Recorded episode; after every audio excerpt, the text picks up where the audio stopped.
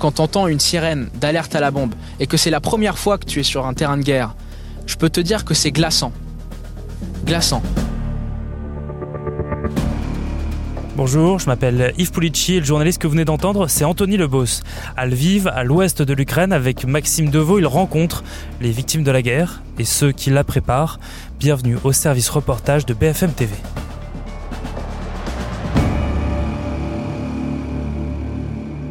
Salut Anthony, salut Maxime. Salut Yves. Où êtes-vous en ce moment? Alors là, on est euh, dans la voiture sur le parking d'un supermarché dans le centre-ville de Lviv et, euh, et en fait dans une heure on va aller dans un hangar où on apprend à des civils qui n'ont aucune expérience militaire comment manier une arme, donc on ne sait pas trop à quoi s'attendre. Vous êtes donc à Lviv, à l'ouest de l'Ukraine.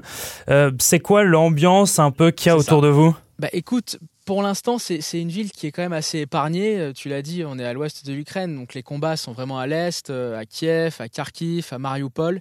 Ici, ici, il n'y a pas de guerre en fait. Il n'y a pas de troupes russes, il n'y a pas de chars russes, il n'y a pas de bombes. Il y a des sirènes d'alerte à la bombe, mais il n'y a, pas, a, a pas de guerre. Il y a une atmosphère de guerre parce qu'en fait, toute la ville en fait est, rentrée dans un, dans un mood où il faut se préparer à une invasion russe. D'ailleurs, il y a une heure, il y a un mec qui nous disait, mais on ne sait pas si c'est une question de jour ou même d'heure. Tout peut arriver. Mais là, pour l'heure, c'est vraiment une ville où euh, c'est une sorte de base arrière, tu vois. C'est une base arrière de la résistance. Ce matin, vous étiez dans une fabrique de costumes militaires, de treillis, de bonnets pour euh, les résistants. Oui, exactement. Et en fait, c'était un, un, hangar qui d'habitude est une usine pour euh, fabriquer des vêtements d'enfants. Et en fait, du coup, c'était un hangar qui s'est transformé avec des des euh, postes de couturière. Postes de couturière, ouais, il y en avait 24 et on voyait euh, bah, beaucoup de femmes qui venaient euh, bénévolement. Tu vois, par exemple, par exemple, elles étaient en train de coudre des, des bonnets ou ce qu'on appelle ici des balaklavas, c'est-à-dire c'est des cagoules qui servent de camouflage. Elles fabriquaient aussi des, des, même des sous, même, même des t-shirts, des sous-vêtements. Parce que tu sais ce qu'ils nous disaient, c'est que en fait, ils nous disent qu'à l'est, les sous-vêtements sont jetés après 3-4 jours d'utilisation. Donc tu as une énorme demande. C'est quand même assez concret. Tu as une énorme demande. Et, donc il fallait voir dans cet hangar euh, le, nombre de, sous-vêtements qui étaient en train d'être d'être cousus, des piles et des piles, voilà, qui étaient en train d'être cousus. Et ensuite ils vont être acheminés vers l'est avec des, avec des camions, des bus qui passent tous les jours par, ce, par cet entrepôt, quoi. Vous êtes à Lviv depuis une semaine. Avant, vous étiez en Pologne, à la frontière, euh, là pour tourner des reportages sur euh, les réfugiés qui arrivaient, qui quittaient euh, l'Ukraine. Comment s'est passé votre périple de la Pologne jusqu'à Lviv? Écoute, écoute, ce qui s'est passé, c'est qu'en fait, nous, on prévoyait effectivement d'aller à Lviv, donc à l'ouest de l'Ukraine, pas aller au-delà parce qu'on n'a pas encore une expérience de guerre, mais on était effectivement en Pologne pendant trois jours. Comment ça s'est passé Tout simplement, il fallait qu'on étudie aussi les, différents postes frontières entre la Pologne et l'Ukraine pour savoir par où on pouvait passer avec une voiture. Parce qu'on avait une voiture avec nous. Et parfois, euh, non seulement euh, ils n'autorisaient pas euh, les, étrangers à passer pour une raison ou pour une autre, mais il fallait aussi qu'on puisse avoir une voiture pour être autonome.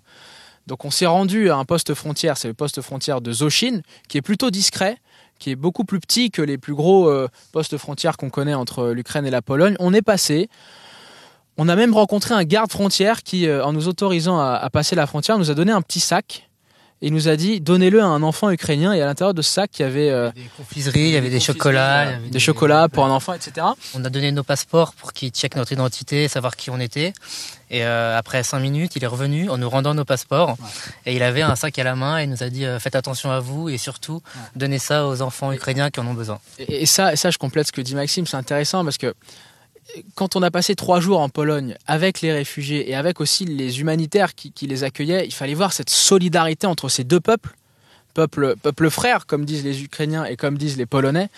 Et en fait, ça venait confirmer euh, ce sentiment de, fraternité, de solidarité qui était décuplé avec cette guerre qui a commencé, tu vois. Et ça s'est même, j'ai envie de dire, arrêté à la frontière polonaise avec ce garde frontière, c'était le meilleur exemple. On est passé ensuite côté, euh, côté ukrainien et, j'ai envie de te dire, la première image qu'on a vue, c'était des centaines de réfugiés qui attendaient à la frontière, avec des kilomètres et des, kilomètres, de, de, bouchons, tous les gens qui voulaient quitter l'Ukraine. Et c'est vrai que ça nous a vraiment marqué euh, dès qu'on est arrivé euh, en Ukraine avec Anthony. Et on a fait trois heures de route ensuite, euh, checkpoints compris, pour arriver à Lviv. Et finalement, on est là effectivement depuis une semaine.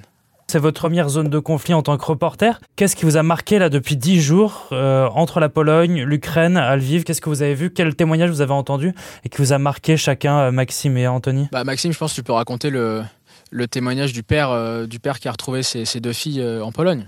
Ouais, c'est vrai, c'était le, c'était le samedi, donc le deuxième jour où on était à la frontière avec Anthony. J'avais la caméra à la main. Et on était à côté de plein de personnes qui étaient à pied, qui attendaient que leurs proches passent la frontière. Et là, tout d'un coup, je vois un père de famille qui court après une voiture. Euh, du coup, bah, j'avais la caméra, je me dis vas-y, je vais le suivre. Mm. Et euh, tout d'un coup, après quelques mètres, la voiture s'arrête. On voit deux filles sortir et sauter dans les bras de, de, ce père de famille. La famille est enfin arrivée.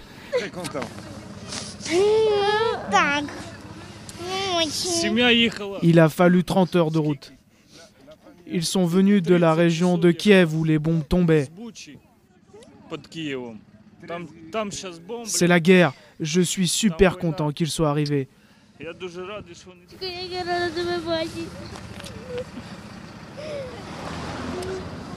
Je n'avais pas de contact avec eux parce que la communication s'était perdue. J'ai pensé à aller les chercher de l'autre côté. Il n'y a personne qui nous a renseignés. Comment avez-vous vécu les premiers jours de guerre J'étais ici alors que ma famille était encore en Ukraine, avec les premières bombes qui sont tombées. J'ai appelé au domicile de ma famille pour qu'ils préparent leurs affaires et qu'ils prennent la route. Pendant leur voyage, les bombes continuaient de tomber. Et franchement, c'est des images qu'on n'oubliera jamais, euh, jamais, jamais. Moi, ce qui m'a, moi, ce qui m'a marqué, euh, c'était mercredi dernier. C'était au centre humanitaire de Lviv. C'est un immense centre humanitaire, à 900 mètres carrés. Enfin, c'est énorme. Et en arrivant ici pour faire un, un direct dans l'émission de Bruce Toussaint, on tombe sur une famille, deux enfants. Il y avait une mère de famille et puis la grand-mère. Et elles nous racontent leur histoire. Elles nous disent que la veille, elles étaient à Kiev, à la gare, au moment où une bombe a explosé à proximité. Et finalement, ils, ont, ils ont parvenu à prendre un, un, train direction Lviv, mais euh, dans un compartiment, il y avait 15 personnes, alors que normalement, tu as 4 personnes. Finalement, ils ont réussi à fuir Kiev. Et il y avait ce, ce, petit garçon, Nikon, euh, qui avait ce petit regard euh, rieur. Enfin, finalement, c'était un peu l'insouciance de, l'enfance dans tout ce marasme et tout ce trouble-là, il y avait ce petit regard euh, de ce, gosse comme ça qui venait jouer avec nous, avec notre micro qu'on a capté aussi avec notre caméra. Et sa mère Olena qui était absolument émouvante en, en disant tout simplement qu'elle voulait simplement protéger ses enfants mais qu'elle ne savait même plus où aller et que même à Lviv ici en Ukraine elle n'était plus chez elle. Ça c'est vraiment tous ces visages de l'exode qu'on a rencontrés qui nous ont vraiment touchés.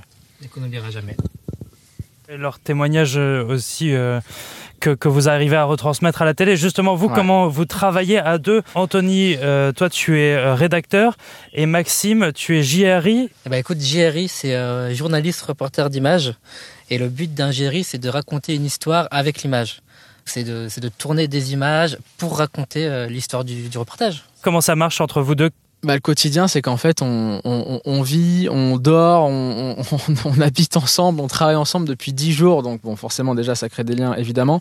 Mais comment on travaille ensemble Enfin, c'est vraiment un lien de confiance. C'est-à-dire que maintenant, après dix jours dans une zone de guerre, on sait à peu près comment l'autre réagit, ce qu'il fait, ce qu'il faut faire. On n'a pas forcément besoin de se parler sur sur des tournages parce qu'on sait ce que l'autre peut faire ou ou veut faire. Euh, au-delà même du travail journalistique, on sait en cas de sirène, d'alerte à la bombe, comment il faut réagir et ce qu'il faut faire. Et, chacun est capable de rappeler à l'autre les, les, premiers réflexes, tu vois. Euh, je, je, me permets de prendre cet exemple, Yves, mais, euh, mais, mais par exemple, quand tu entends une sirène d'alerte à la bombe et que c'est la première fois que tu es sur un terrain de guerre, je peux te dire que c'est glaçant. Glaçant. C'est le son qui est glaçant, c'est le, bruit son qui est glaçant. Parce que, bon, évidemment, on l'a jamais entendu, mais c'est glaçant. Donc, premier réflexe, il faut qu'en 30 secondes, tu sois sorti de la pièce où tu es, avec un sac. Et ça, on l'a appris avec, avec Maxime, c'est qu'il faut avoir un sac avec à l'intérieur de l'eau, des vivres, une batterie externe de téléphone si jamais tu devais passer la nuit dans un abri refuge. Une petite couverture aussi, euh, des fruits pour de quoi manger. c'est vraiment un nécessaire de survie pour parce que tu sais jamais combien, après combien de temps l'alerte va être levée. Ça peut être 20 minutes comme plusieurs heures. Et vu qu'on est à deux, on réfléchit aussi pour l'autre quand l'autre est un peu Comment euh, on arrive à s'organiser pour euh, filmer, pour avoir les images et pour avoir les témoignages? On est euh, parti à deux de Paris, mais que ce soit en Pologne ou là en, Ukraine, on travaille avec Fitlana. Qui, est juste derrière nous d'ailleurs. Qui est juste derrière nous. Et ce qu'on peut appeler ça dans le jeune milieu, ça s'appelle un fixeur, fixeuse. C'est une personne locale qui du coup qui connaît bien la zone et surtout qui nous aide à traduire les les, bah, Les interviews. Les interviews, ouais. Parce que c'est vrai que ni Anthony ni moi parlons ukrainien, polonais ou. Après, après ce qu'on peut faire aussi, enfin, euh, l'application Google Trad, ça marche, euh, Dieu merci ici aussi. Oui, Donc parfois, ne serait-ce que pour remercier euh, quelqu'un, on, on écrit, tu vois, un petit merci pour tout et mais c'est vrai qu'on disait Et tu vois le sourire. travaillait à deux, mais c'est vrai qu'à là on est vraiment à trois depuis qu'on est arrivé en, absolument. en Ukraine avec Slidana qui nous aide énormément. Et euh, c'est Sans elle, on n'est rien, clairement. sans elle, on n'est rien. Elle rougit, elle rougit. Oui, j'apprécie beaucoup leur travail euh, qui nous aide, qui, qui aide euh, à l'Europe euh, de comprendre qu'est-ce que se passe en Ukraine. Ah, Merci à toi surtout, Svetlana. Merci beaucoup. hein. Comment, là, par exemple, vous avez trouvé votre sujet pour euh, que vous allez tourner cet après-midi dans le hangar où, où on fabrique des armes? Grâce à Svetlana qui connaît des contacts, qui connaît les adresses. En fait, Svetlana, elle est guide ici.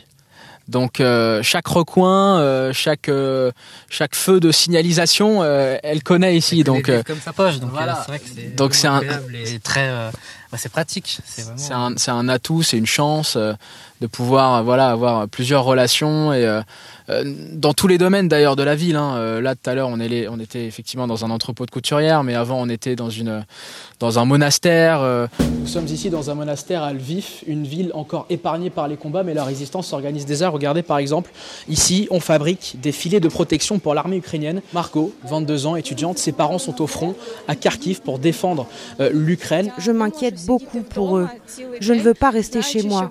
Et pour ne pas avoir peur, je viens aider ici et me mobiliser pour fabriquer ces filets de protection. Je dis à mes parents et aux militaires, soyez forts, soyez tranquilles. On est ensemble, on est unis et on fait tout pour vous aider. Bah, c'est grâce à Svetlana. Elle connaît tout en fait, donc ça nous facilite énormément le boulot. Vous vous êtes déjà senti en danger Est-ce que Svetlana, justement, elle apporte aussi euh, des consignes de sécurité ou elle connaît euh, les abris? Alors oui, oui, par exemple, euh, pa- pa- par exemple, quand on était en train de faire euh, la visite de la ville, la première fois qu'on l'a rencontrée, bah, Svetlana nous a emmenés euh, au niveau d'une église et nous a dit qu'en fait, dans chaque église, il y a des abris qui ont été euh, qui ont été ouverts en fait pour euh, pour se réfugier. On est rentré dedans. euh, Oui, et c'est vrai que le- c'était pas plus tard qu'hier. On passait, du coup, on était en voiture, on était, on, on passait dans un énorme checkpoint tenu soit par des civils, soit par des militaires armés.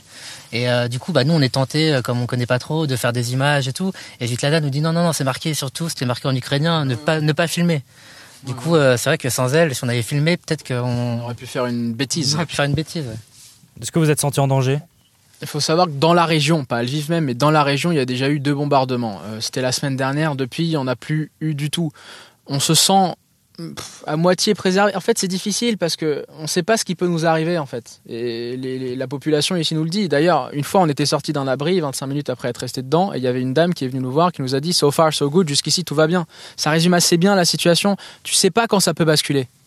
Tu sais pas quand ça peut basculer. Donc c'est pour ça que les gens ici sont dans un esprit de, de, de, préparation, euh, tu vois, d'une invasion russe. Tout peut arriver à tout moment. Ils te le disent. Ils sont pas là en train de, dire bon bah ça arrivera dans des semaines, etc. Ils ont vu à quel point euh, Kiev a été meurtri, Kharkiv a été meurtri. Ils ont peur que leur ville soit, euh, soit, soit, soit finisse comme ça en fait. Finisse, euh, finisse à moitié bombardée, à moitié détruite. Là, ça fait dix jours que vous êtes parti. Est-ce que vous savez quand est-ce que vous rentrez en France Ouais. Ou euh, c'est encore indéfini? Euh, bah écoute, pour tout, euh, pour rien te cacher, euh, moi j'avais demandé à, à rentrer parce que j'avais des impératifs familiaux. Du coup, moi je vais commencer à quitter l'Ukraine euh, dès demain matin. Euh, J'ai une gérie qui s'appelle Caroline de Paris qui arrive du coup prendre ma suite. Et, Anthony- Et moi, je reste. Anthony reste. Voilà, il m'abandonne. Après dix jours, il va me manquer, ce, ce- ce petit gars.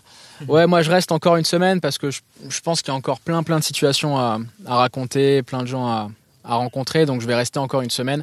Je pense, euh, très honnêtement, que je vais rentrer euh, partir du début de la semaine prochaine parce que déjà, ça commence à, à fatiguer, très franchement. C'est dur psychologiquement parce que t'as pas de repos psychologique, même si euh, nous, ce qu'on vit n'est en rien comparable avec ce que vivent les Ukrainiens. Mais vu que c'est une première expérience de guerre, vu que ça fait euh, 10 jours, 11 jours qu'on est, qu'on est, voilà, que c'est non-stop pour nous, il faut à un moment donné aussi euh, apprendre à, à souffler, à se dire qu'on sera moins lucide que, que les premiers jours. Et puis, euh, il y, a, il y a tellement de talent à BFM TV, donc ils viendront. Là, euh, ce soir, vous tournez un nouveau reportage. Que tu sais un peu, Anthony, quels sont les, les- les prochains reportages que vous allez couvrir? Tu restes à Lviv? On va rester à Lviv pour l'heure. Peut-être qu'on ira ensuite dans les banlieues ou dans les, dans les villes euh, qui sont, qui sont pas très loin, mais pas au-delà. pas au-delà. pour les premiers jours, on a prévu d'aller dans une école de guerre qui a, ou plutôt une école de self-défense qui a ouvert ici à Lviv où on voit par exemple des, jeunes de 12 ans comme des personnes plus âgées de, de 70 ans apprendre des techniques de self-défense en cas de, en cas de bagarre ou autre, j'en sais rien, en cas d'attaque. Voilà, en cas d'attaque. Donc on a ça de prévu. On va aller aussi dans, dans une école où les enfants sont réquisitionnés aussi à l'effort de guerre. Ils cuisinent, ici c'est la spécialité, mais des, des, raviolis, hein, c'est ça Svetlana? C'est des raviolis pour, euh, pour l'armée. Des raviolis, comment ça s'appelle? Vareneke. Et ils vont les envoyer en fait aux militaires qui sont à l'Est. Donc euh, à la fois résistance militaire et euh, aide humanitaire aussi pour tous les réfugiés qui arrivent parce qu'il y en a des dizaines de milliers qui arrivent chaque jour ici. Merci beaucoup, bon courage, bon retour euh, Maxime, bonne continuation Anthony et, et à Svetlana. Eh merci beaucoup Yves. Merci Yves.